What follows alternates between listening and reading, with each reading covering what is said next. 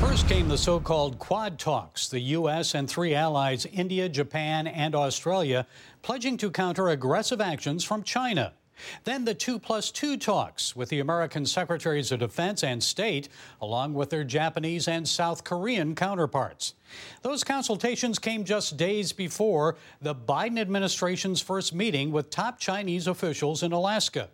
Here to explain what the Biden administration may accomplish and what this means for you and me is China analyst Gordon Chang. Mr. Chang is author of the book The Coming Collapse of China, also The Great U.S. China Tech War. Gordon, it's always a pleasure to talk with you. So, how do you expect the Biden administration will respond? Because it's doubtful China's behavior will change. Well, certainly China's behavior is not going to change in the absence of significant pushback from the United States and friends and partners. And we have seen this in recent weeks because the Chinese leaders and others are talking about annexing Taiwan within a five year time frame. Some people say six, um, but clearly that would be a move that would roil not just the region, but the world. And I think the Biden team will think that it has a China policy, but like previous administrations, it will really just be reacting to the maliciousness that uh, is evident in Beijing. Beijing is pushing, pushing, pushing, and everybody else is really at a loss to what to do and are really just trying defensive maneuvers.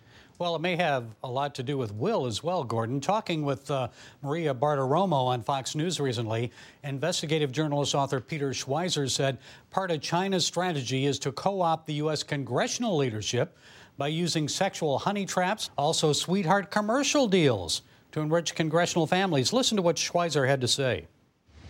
This is a massive problem. We can challenge and we can stay ahead of China. Uh, we can even work to, to potentially reform China, but it's going to take leadership and tough decisions. And there are a lot of people in Washington who don't want to make those tough decisions because they're making a lot of money uh, by being cozy with Beijing.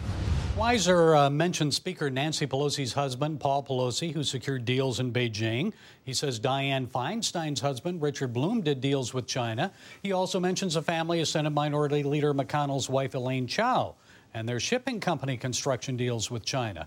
Of course, Schweizer, as you know, has written extensively about Biden family business dealings with the Chinese. So, how concerned should we be about that and perhaps an unwillingness on Capitol Hill, even the White House? To aggressively counter the China threat? We should be extremely concerned because it's not just those individuals, it's others. And China uses all points of contact with the United States to undermine our society. Sometimes it uses money, sometimes it uses other things, but really its purpose is malign.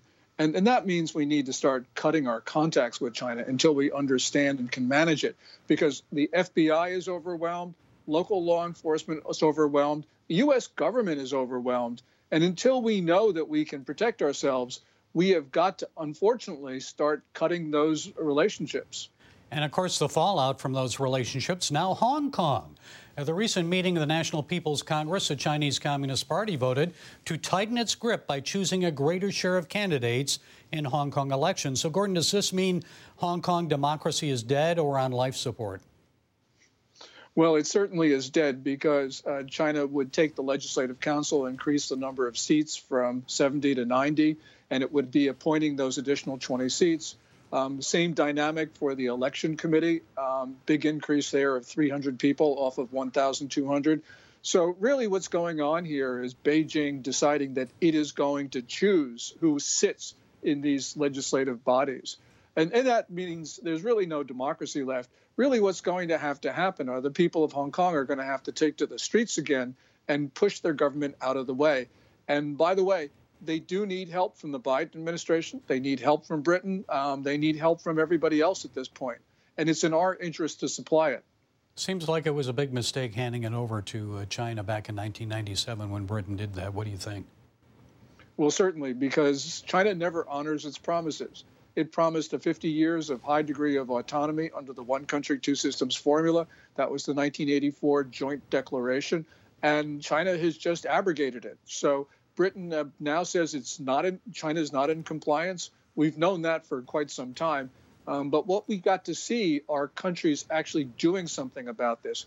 And we have an interest because if Xi Jinping, the Chinese ruler, believes that he can get away with what he's doing in Hong Kong without cost, he's going to be moving on everybody else. So that's why it's important for us to make him pay that cost, make sure that he doesn't feel secure in Hong Kong, because that way we have at least a chance of defending not only our friends and allies, but also ourselves. And finally, Gordon, China's economy appears to be bouncing back following 2020 setbacks because of the Wuhan virus. Production's up. The economy is forecast to grow about 7.8% this year. You wrote the book, The Coming Collapse of China, so that doesn't sound like collapse to me, or is this more a Chinese Communist Party deception? Well, at the moment, the Chinese Communist Party is not collapsing. Um, but um, clearly, the Chinese economy is not growing as fast, if it's growing at all. Um, they claimed 2.3% GDP growth last year. That's, I think, a mirage. And ultimately, China's not going to recover until it has safe and effective vaccines. It doesn't.